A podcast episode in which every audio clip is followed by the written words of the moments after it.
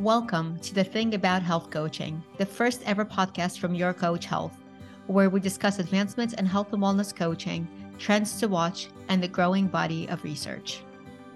This episode was generated from conversations that occurred at our Global Health and Wellbeing Coaching Symposium in November of 2021, with a focus on the building blocks of happy humans and how health coaches support along the way.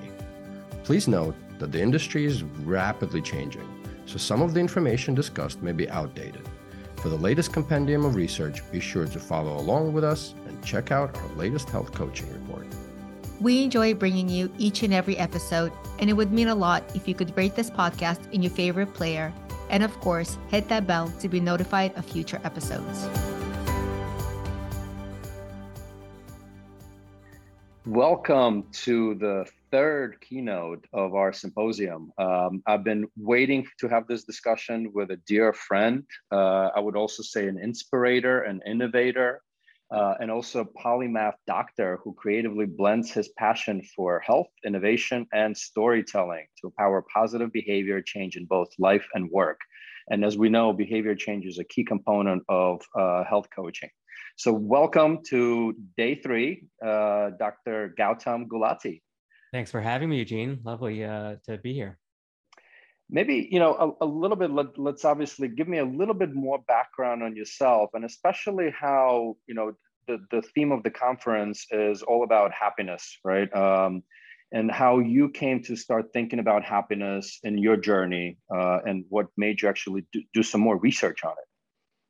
Yeah, for sure. So let me first preface and say, like, listen, I'm not I'm not a scientist or a PhD on happiness. I think there's a lot of smart people out there who have tried to solve uh, the issue of, of, of, defining what is happiness and how do we essentially get there. And so, um, you know, like I think you know any uh, you know anything that really gets instigated. I I had my first foray into trying to understand what happiness is um, when I had a traumatic event in my life. Um, and it was not just a traumatic event, it turned out to be a series of traumatic events. Uh, the, the first event was uh, when I had to sit on the bedside of my father, who uh, was uh, slowly withering away with Alzheimer's and having to write his obituary while he was sort of sort of passing away, and and really just sort of getting me understand not just in thinking about his legacy, but my legacy, and what are we truly living for? uh, when we end up hitting our end of life. And so that was sort of my first foray into sort of digging around and probing around some of the different ways of achieving happiness and, and really reflecting on my own life. Then a few months after that, my mother-in-law ended up having a, a, a near death debilitating stroke. So again, reinforcing uh, this issue of, of what are we living for? If she can't move, if she can't function, is there no quality of life? And how does it relate to health and our wellness and our well-being? Um, and can you truly be happy living in that uh, form and function with limited capabilities to be able to, to self-serve? And then a couple months after that, I myself experienced something traumatically in a physical injury when I was in Africa and uh, ended up having uh, a horrible knee injury in the middle of a safari that had to get I had to get medevaced out. But um, you know, a lot of critical decisions that were made in terms of um, you know how we are going to achieve uh, and, and and get uh, assistance for help? Am I gonna is my leg gonna leg gonna be amputated? The impact on my family who was there with me at the time. Um, so a lot of unknown questions, and I actually had about three months. I was bedridden post surgery. Um, you know, uh, you know, once I came back to the states, and so of course you have a lot of time to reflect. Mm-hmm. And I started looking into some of the research of you know Gretchen Rubin and her happiness project. I looked looked and studied the global uh, National Happiness Index created by Bhutan, the country of Bhutan. Um, I looked at some of the works of, you know, coming out of the Harvard study in terms of their 75 year study on happiness and Naval Ravikant. So really, I've sort of pieced together what I believe is my own take on happiness. But, uh, you know, the conversation, of course, pulls in from, from some of those experts. Yeah, and maybe we, will let, let's double click on that, right? Um, also, when you sort of Google and search uh, on happiness, uh, you know, Tim Urban's uh, definition also comes in, uh, and and and I'm pretty sure you've come across it. Uh, any any comments on that before we dive deeper into uh, others? You, you mentioned a couple of other things in there that I want to double click on, but yeah, let's start I, with Tim Urban. Yeah, we, we can do that. I think in order to understand Tim Urban's, which I can explain in a second, I, I can probably just give you my take and sort of my culmination yeah. of having, you know, coalesced everything I've learned about happiness. and give you my take. And then we can unpack that and talk about the influences, including Tim Urban's and how all of those fit into sort of my take of happiness. So the way I see it is happiness ultimately is a state of being, right? So what is that state of being? Uh, from, uh, of course, my perspective and angle always comes from the health angle. So the state of being for me is the physical, emotional, and spiritual elements that go into happiness, right? And so happiness also, then if I layer it down another level, is not binary. It's not either I, I am happy or I'm not happy. It sort of falls on a spectrum. Um, and that spectrum varies by individual based on their individual circumstances and their experiences. And that can fluctuate and change over time, right? So happiness does not have to be something static.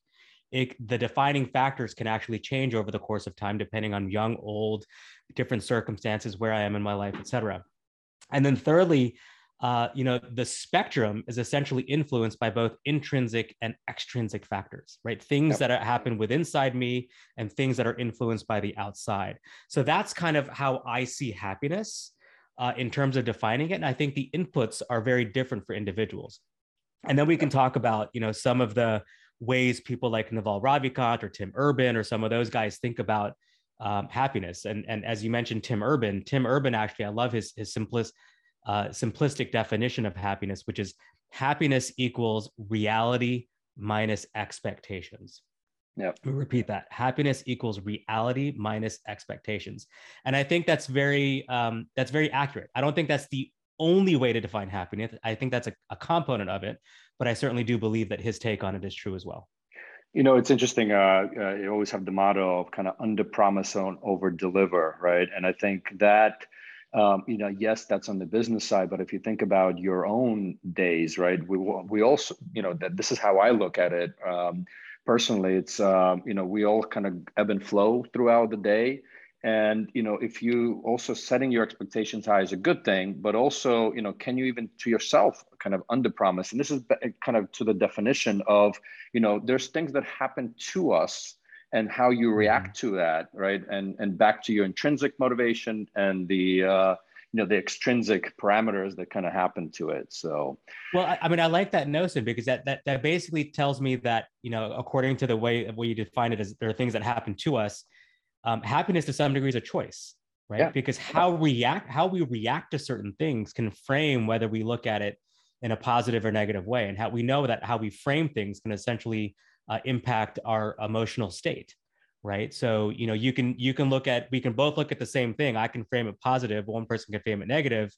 You know to achieve happiness you have to understand how to view that world and from that positive um, standpoint and perspective and, and maybe uh, you mentioned uh, the uh, the happiness study, uh, the Bhutan happiness study. Maybe just for our viewers and listeners, you can uh, kind of double click on that and give a little more details on that because that that's fascinating. Yeah, well, I'm I'm I'm, I'm certainly not a historian buff, so there's there's probably things that I'm going to miss. But the but the the summary of it is essentially, um, you know, Bhutan was one of those uh, countries that um, was not a, up until recently still living in a very uh, basic medieval way, right? So up until the 1960s, dirt roads, you know, mm-hmm. not much electricity or running water, things like that. So it wasn't until the 1960s where they started creating, the leadership started creating this framework for um, the development of of the country of Bhutan, which is only about 700,000 people, I believe. So a very controlled environment, um, you know, rooted in nature, surrounded by Tibet, China, and, and India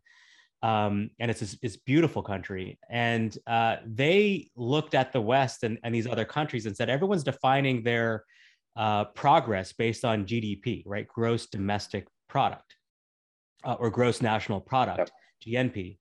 Um, and we believe that yes, money and wealth is a key component to success, but it's missing this element of happiness. And so they created um, at that time, uh, I don't know who it would be, the emperor, the king, or whatever they define it over there, uh, created the gr- Gross National Happiness Index.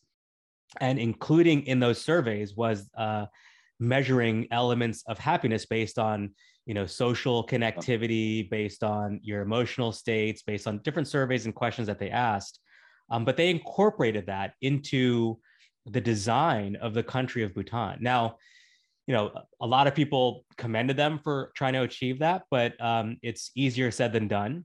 Of course. Yeah. And I'm not sure that they exactly solve for it, which opens up a whole different discussion of what works and what doesn't work in terms of defining happiness. And can you actually create happiness, or is this something? you know like, can you create the environment for happiness or is this something that intrinsically is, is, is practically impossible because they are struggling with it for sure yeah, I mean, it, it's not, and we always have the studies as well, or or the surveys, right? In the Nordic countries, uh, come up up top uh, typically, right? So, uh, and and it's interesting how everything from the definition of it, and I loved your sort of comments as we're going through and exploring happiness. You know, what does that mean to an individual and a country, right? Uh, those could be very very differently, and, and that's the scale challenge. You know, uh, since we're we are on the subject of people, um, and and we've used this term in the last two days uh, through some of the panel discussions, et cetera, the the Great Resignation, right? I think COVID in the last two years and still ongoing has put many pressures on us extrinsically, right, as individuals. Um, maybe you can talk a little bit about happiness in the context of that great resignation and what you're seeing, hearing, and and and your sort of compilation of that to to the happiness yeah i think there was for sure i think there was an interesting tweet i think it was last week uh, i believe by tim ferriss but he said people would prefer grossly being unhappy over uncertain and i think there is some correlation between the two anyways but um couple, couple of weeks know, ago i've seen that that's right yeah. yeah you saw that you saw that same yeah. thing and I just thought it was fascinating. I saved it. I'm, I'm try, still trying to unpack it and, and determine what the correlation is between the two. But certainly in the form of the Great Resignation, I think what ha- we saw during the period of this pandemic was similar to my experience of being bedridden for for three months post injury. I think you know as as kind of a similar metaphor analogy. I think COVID what made us all bedridden to some degree. We all had time to sit back and reflect on the mm-hmm. things that mattered most in our life. Um, and it actually provided this this sort of national editing process that we all went through in our lives right? Like we started to realize that our weekends were so packed before covid and all of a sudden we've got all this time on our hands. We're like you know we're still doing okay. And in fact we're still happy without all of those things and having our schedules filled and going into the office and you know it, it, it, we i think we came to this this universal realization as a country and as basically as a species yep. that we kind of needed this pandemic editing process of our lives to say what is absolutely necessary to keep us going keep us motiv- motivated keep us happy um, and what are the things that were just unnecessary and and i think that is is causing to some degree this you know great resignation i think we're probably going to you know shoot the pendulum a little bit too much. People are going to start yeah. to realize that they have to make a living and come back. But at the same time as getting people to think about what really matters in their lives is it flexibility? Is yeah. it freedom? Is it the money? Is it being close in vicinity to the people that you care about? Um, i think all of those are coming in question. And i think the bigger challenges are going to be companies having to figure out what are the behavioral changes as a result of the pandemic that now the workforce is essentially going to have to adapt to to attract those types of, uh, of talent.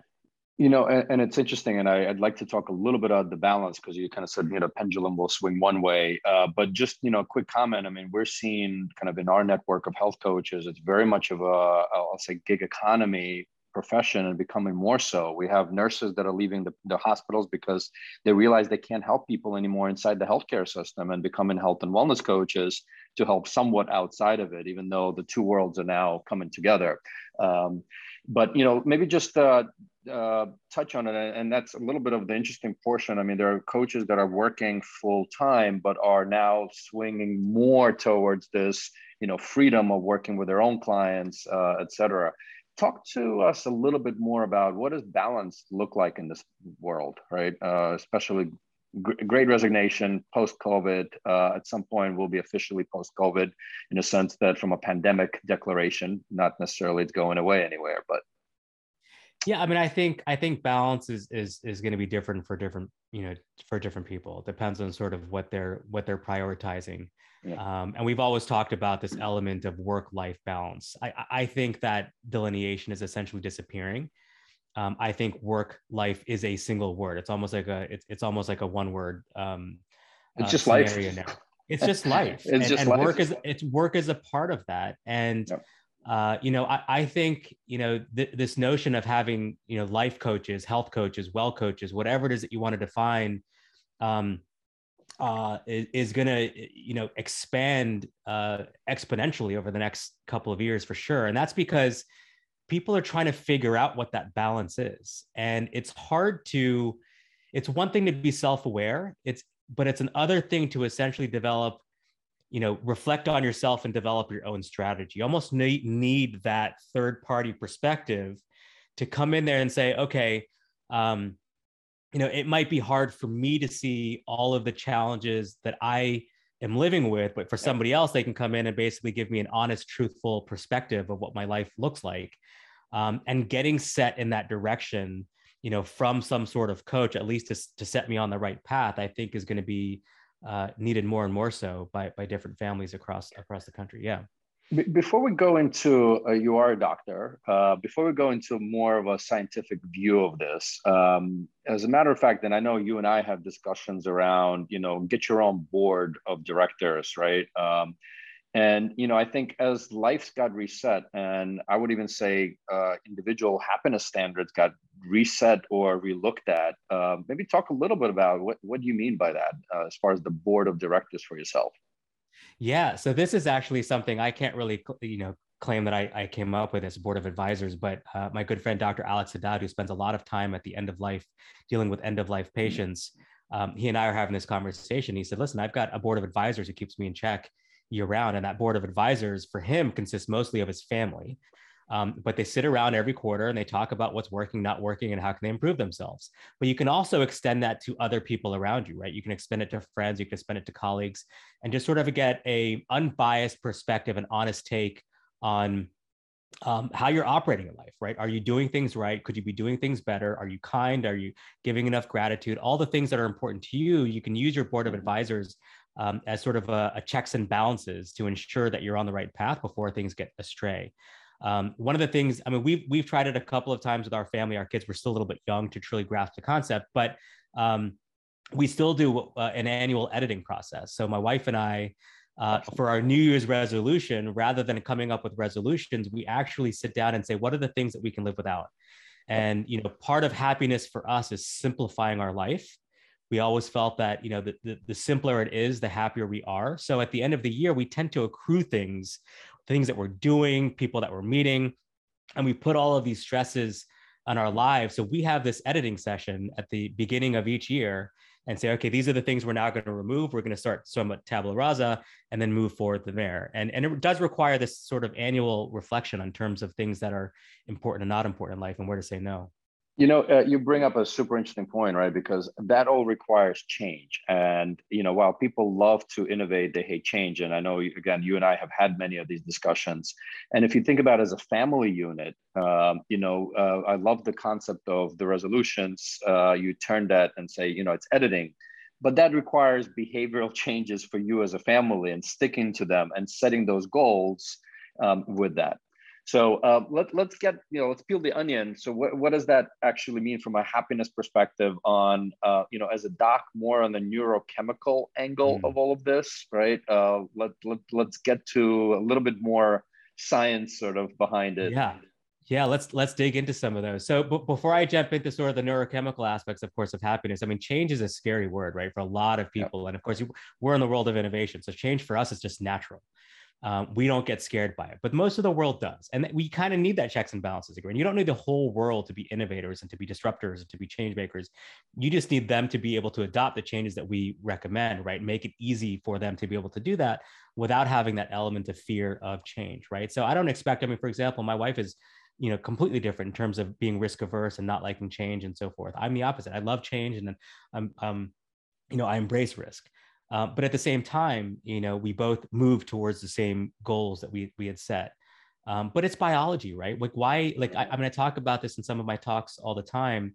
Um, we tend to gravitate when we're faced with uncertainty and change. We gravitate. Our biology wants us to gravitate towards the mean, right? Yep. We find safety in numbers. Um, and that's kind of what we're experiencing in the world as well, right? That's why these companies and start, startups, et cetera, have have tough challenges in trying to get behavioral adoption because most people are very resistant to change, right? I think we all we all know that. Um, getting into the neurochemical parts of things, and I think that actually circles circles back with why Bhutan is having some challenges here as well. Um, there, there's different factors involved with uh, you know the neurochemical aspect of of happiness. One is, of course, and we'll talk about all four of these, and we can unpack it. But there's dopamine, right? Mm-hmm. Dopamine, of course, is the things that we all hear about right now in terms of those quick wins. We want those small wins, those small hits. It's the small tweet, that like, right on that on the on the Instagram. Um, but then there's also the oxytocin component. And the oxytocin component is sort of the feel good aspect of things, right? It's the hug, it's the love, it's the compliment. Uh, you know, it's the reason we we like surrounding ourselves with children or pets or things like that, right? Um, that's the oxytocin component and the, the feeling aspect of happiness. Um, then we have the serotonin aspect, which is sort of the adrenaline element of things, right? So taking a walk in nature, being outdoors more, getting a run in, you know, having those types of activities also contribute to our happiness. And lastly, there's the endorphin piece, right? It's the it's the being around friends and laughing and uh, you know, it could include uh, uh, you know, exercising as well as part of the endorphins or eating mm-hmm. certain types of foods. I, so it's not either or. I think all of these different neurochemicals play a factor uh, in terms of our overall happiness, but we tend to focus mostly the, these days on the dopamine piece simply because, you know, we, we've got all of these little gadgets surrounding us pinging at the, us and the instant gratification right and i think the the danger that we're all in um, and is that those dopamine surges are mistaken for happiness, right? Yes. Totally agree. I, and in fact, it's funny because you, you look at uh, from 2006 onward, if you look at some of the research, so, so Bhutan had been doing the Global National Happiness Index and studying their outcomes from 19, I think 1970 or 72 onward. And there was a complete shift starting in 2006. Mm-hmm. So what happened in 2006 is they started adopting Western technologies and Western food bases and what, all these different things. So we, you know, people all of a sudden are glued to the internet, they're glued to their phones, they're glued to all these different social media platforms, and their happiness index started to decline. So there was definitely this correlation between, you know, the devices that yep. we use and our level of happiness. And I think that needs to be correlated when we talk about like this importance of having health coaches. It's it's it's it's having some sort of a device diet uh, you know that might be required down the road in order to ultimately achieve happiness you know uh, i mean you, you you brought this back as far as even kind of goal setting and uh, back to a little bit of what you do as a family and editing things right the, the interesting part is you can't prescribe any of this and that's what you know coaches don't prescribe anything, right? At the end of the day, it's around understanding your goals. In your case, was as a family, and this is in you know in case of a client coach relationship, right? But you know, there's also the reverse, right? So I think you know, we've talked about as a society now everything from lack of sleep to overall, uh, you know, I'll say well-being status, um, and the the reverse, the unhappiness drives a lot of that. Maybe you can t- mm. talk a little bit about that, kind of what what and how and our physical health um, and, and well-being. After all, we are at a health and well-being coaching conference here. Yeah, well, I mean, it, the the the correlation between physical health and our well-being is is is is not just uh, a mental state. I mean, we can see the implications in our bodies, right? So there's this great book, uh, you know, perfectly called it's called Heart, uh, mm-hmm. written by Sandeep Jauhar. He's uh, he's a physician himself and a and a writer for the New York Times, and it was really fascinating because we were having this this discussion um, around how literally your emotional state. The thing about health coaching is brought to you by YourCoach Health, the only operating system for behavior change powered by health coaches. We help a growing roster of industry partners stand up or augment their health coaching operations with the largest supply of validated health coaches and proprietary technology for seamless integration. We are the premier virtual home for health and wellness coaching, an ecosystem built to empower health coaches while expanding access to their services through our industry partnerships. To find out more, head over to yourcoach.health or yourcoachhealth on all the socials. Join us on the health coaching revolution as we strive to deliver the power of health coaching to the 8.5 billion global population by 2030. impacts the physical nature of your heart. Like it's basically a digital it's a it's a physical blueprint of your emotional state. If you're stressed your heart feels it. If you're happy your heart feels it.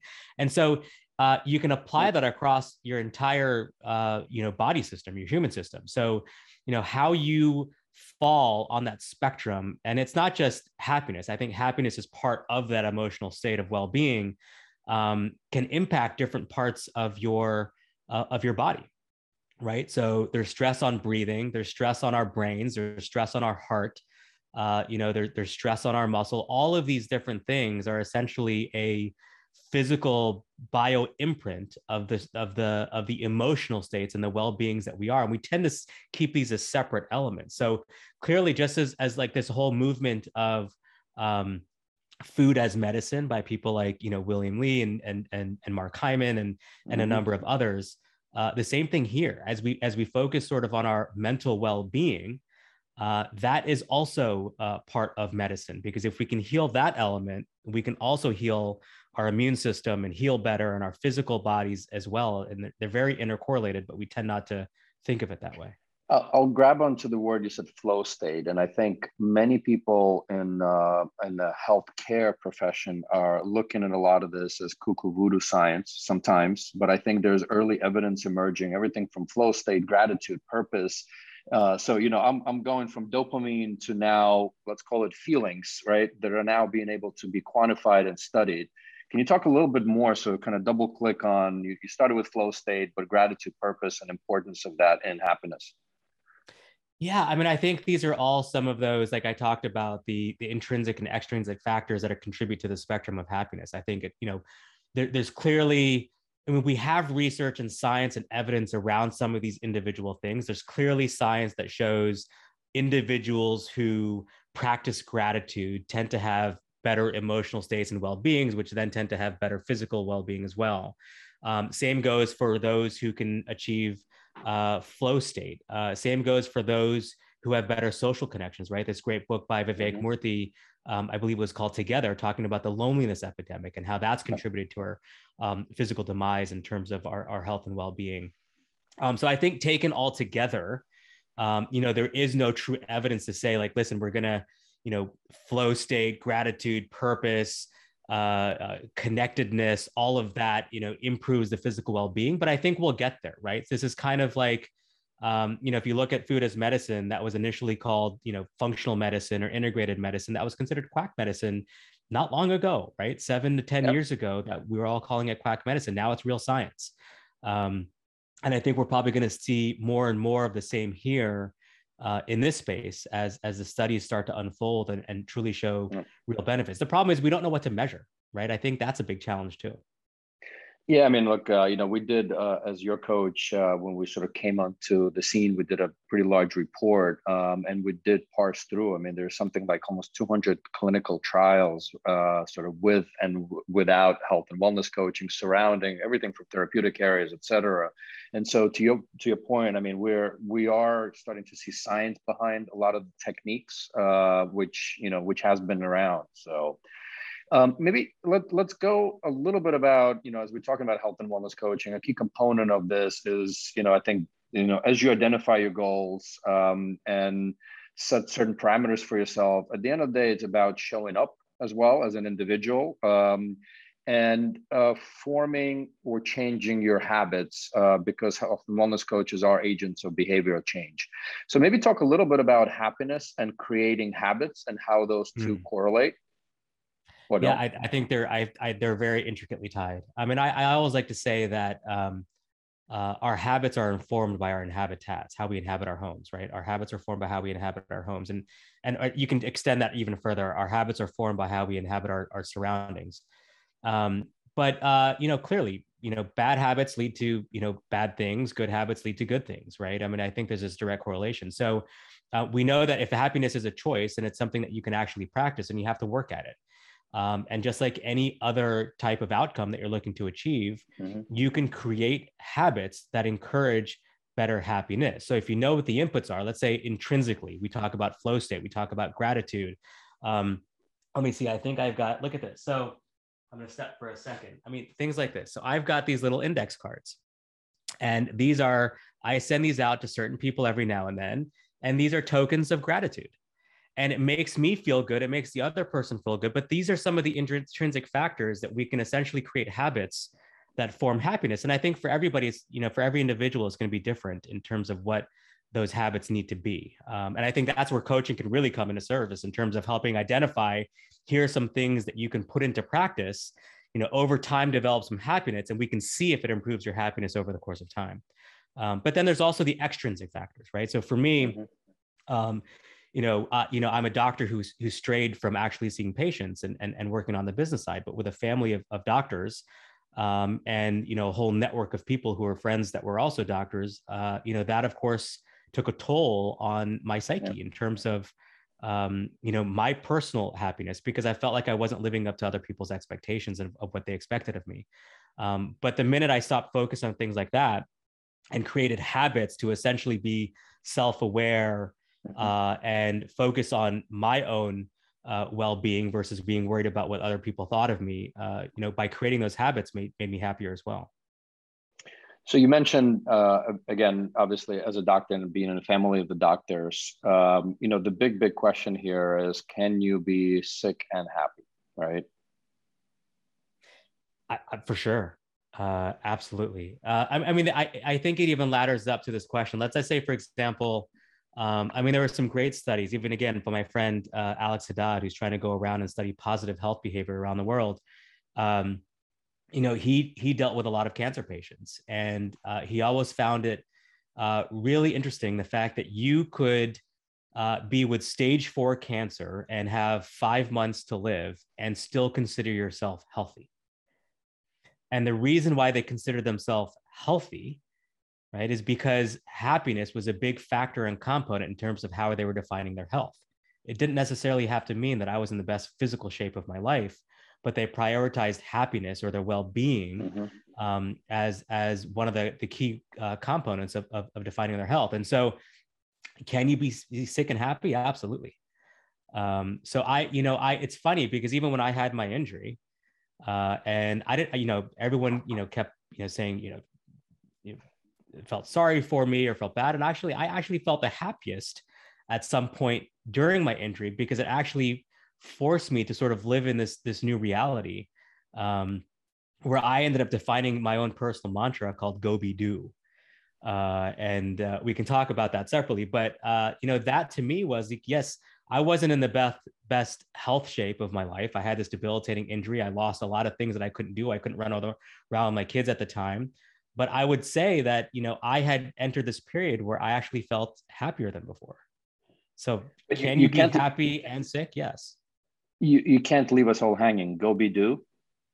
so go, go be do. Go a little deeper is, on that. So this is kind of related to my my annual edit in terms of what matters in life to me. But uh, go be do stands for go to interesting places, be with interesting people, and do interesting things. And so for me, uh, you know, being faced and bombarded with a lot of input, a lot of things coming at me, a lot of opportunities, can we do this? Get involved with this. So I needed a filter in my life to determine what things I'm going to say yes to and what things I'm going to say no to. And I define that filter by things that make me happy and unhappy. And so I am happiest, right, when I'm surrounded by things that make me interested. Yep. Right. And so for me at this point in my life, and that might change in five years or one year or 10 years, and it was probably different five years ago. But for me, my filter is on everything interesting. So if I'm not going to go to places that I'm not interested in going to, right? I'm not going to waste my time. I'm not going to be with people that aren't interesting to me or have an interest in things that I have to say to them. Right. And I'm not going to do or get involved with anything that I don't personally feel is interesting. And so if it doesn't fit that filter, that's my easy no. Amazing. Um, and and um, I I'll second that uh, for for sure and for all of us. But um, you know maybe one, and, and one... again I, and circling back to the habit piece of that. So mm-hmm. you know initially I, I wasn't you know staying true to the go be do filter. So what I did is I created a T-shirt and a hat and a bunch of all this stuff to remind me everywhere I look is go be do. And so it created this habit of now, you know utilizing that filter in in everything that i evaluate and uh, again I, I created the habit in order to you know achieve what i was trying to achieve in terms from a goal perspective you know, I, I want to touch on one one subject that I know you and I have spoken about, and we've talked about everything from uh, not not here, but in, in general as, as a as a conference, as, uh, as YourCoach, we talked about food as medicine, um, you know, laughter as medicine. Um, I want to actually double click because you kind of in your go be do, it's interesting things and stories, right? And um, and I know uh, you know I've gotten addicted to your uh, superhuman um, podcast. Um, and yeah. and it, it is a fascinating way to experience people's lives and their unhappiness but also happiness uh, to to you know and, and as they achieve talk to us a little bit about stories as medicine um, and especially how these stories can actually build you know happiness for us as human beings I, I uh, you know, related to all of those personal experiences that I had, I came to this realization um, that you know especially when i had my injury i felt like i was very alone um, to be honest. And I, I felt like you know no one else can really relate to me uh, and, and, undergo and, and you know what, I, what i've gone through. Um, and as i started digging more into stories and of course as someone who gives keynote talks I, you know by by by nature we're, we're and you too we're both storytellers right? We love to to share lessons based around stories. Uh, but I, what i realized is um, you know stories are a way for us to connect right? Oftentimes we're lonely because we feel that there's someone else who can't relate to what I'm going through. And this is especially the case in healthcare, right? We feel that we're alone in our experiences or, or the issue that we're going through. Um, but the reality is, it's not just from a condition standpoint. We're all going to experience these different hardships and challenges. And so stories give ourselves permission to see ourselves in other people's stories. And so that's the purpose of what Superhumans is about. Like, yes, an individual is sharing their story, but now me listening to it, I no longer feel alone. Like, oh, someone else is going through it and someone else that I can relate to. And now it gives me permission to have a dialogue or a conversation about it without putting blame on myself or making myself vulnerable. And, and so we felt like, you know, as we were putting out these stories, um, it was having a greater and greater impact with individuals and listeners who were listening to it that we didn't even realize was was the case when we when we first put it together. And in fact, it was actually having a personal impact on on us personally creating it. I mean, people yep. giving you the gift of opening up their personal lives um, was the greatest gift we could ever ask for. And and so uh, you know, superhumans, I think prescribing stories as a form of medicine um, needs to be done more and more so because I think we can all collectively heal if we just had more open dialogue, especially about some of the things that we consider, you know, that are being stigmatized in this marketplace. But it's great to see, you know, less and less of this, or, or more and more of destigmatization yep. happening in terms of mental health and and and the conversation opening up around there. So we're just harp, hoping to play a small piece in that. No, and we will uh, absolutely share the uh, link to Superhumans uh, oh, to our you. amazing global audience here. You know, um, we're, we're coming somewhat to an end and uh, of, of our discussion here, even though I think I can talk for hours, uh, and and you and I do. Uh, but maybe you know, I, I always wish on on people's birthday, I, I, wish people just health and happiness because most of the rest of the things can just be simply bought, right? Um, and I think you know we've just talked now for for quite a while about uh, you know health and wellness as coaching and and behavior changes and all of that reaching the happiness levels that we all want to be. I know you also have a favorite Mark Twain's line. So maybe just, you know, in the last couple of minutes, um, just go go through that and what that means to you, um, and I think how that actually touches on on happiness and what can people take away from our discussion. Yeah, no, thank thanks for bringing that up. It's actually a, a quotation that I that I mentioned at the tail end of my my TEDx talk from 2012, and and it still sticks with me today. But Mark Twain said the two most important days in your life are the day that you're born and the day, day you discover why. Um, and I completely uh, agree with that. And I think that circles back to this element of, of what's your purpose and meaning. Um, you know, now that I'm, you know, way above 40s now, um, I, I, think the, the latter half of my life, if, if I were to consider that the latter half of my life, um, you start to think about these things, right? You're starting to face with mortality. Um, you're starting to see sickness in, in your own self. Uh, most of us, uh, or many of us, have have kids. So you're starting to see sort of this this element of, of of what is the purpose of life? Why am I here? Um, and it's sad to see. I think a lot of people go through life never understanding that why. Um, and uh, you know they sit on their deathbed at the end of life and and they live a life full of regrets. Um, and so for me, that is probably my biggest fear. I don't want to be at the end of life, which could be next week, right? It could right. be next week, it could be next month, it could be five years, it could be 50 years from now. Whenever that time period comes, I don't want to live a life full of regrets. And so for me, what's at the top of my pyramid is health and happiness, because without that, nothing else actually matters. Does it matter how much wealth I have? Does it matter all the material things that I surround myself with? Like all of the health and happiness, if you don't put up that as a priority of your focus, um, which include minimizing life's regrets and eliminating some of that suffering, um, then nothing else really matters. So that should be the focal priority for almost everyone on this planet. We tend not to really focus on it until you know some big struggle in our life. You know the younger kids tend not to focus on this type of stuff. But um, again you know we could uh, you know help you know set the the environment for them to to try to achieve uh, this sort of optimal state of happiness. So the tagline of the conference is healthy happy human. And i know we just spent 40 minutes or so talking about it what does that mean to you, Dr. G? Happy, healthy human. You know, I, I a healthy, happy human. I mean, it's peace with self. Uh, you know, Love I think it. I think that is, and that's a very individualized state, right? I, I think we talked about, you know, I, I can't, you know, sit here and tell you this is this is the answer and the definition of how to achieve happiness. I think anyone who claims that they can is is blowing smoke. Um, I think to every individual it's different. I think what we can do is try to understand the different components of it, um, and and individualize on that and have a lot of self awareness. But once you come to sort of that uh, self awareness of peace, that I'm happy with the things that where they're going, and if I were to die tomorrow, I'm happy with the things that I'm doing today, and I would die in peace as a result of that. So, um, you know, starting with that mortality piece in mind of knowing that you could die any second, are you satisfied and happy with the way things are right now at this very moment? And if not, start to make some changes. And if you don't know how to make the changes, get the right coach to help you to do that. And on that note, thank you very much for joining us for a wonderful conversation. And for all the viewers and listeners to this, enjoy the rest of the day here with us at the Global Health and Wellbeing Coaching Symposium. This was fun. Thanks for having me, Gene.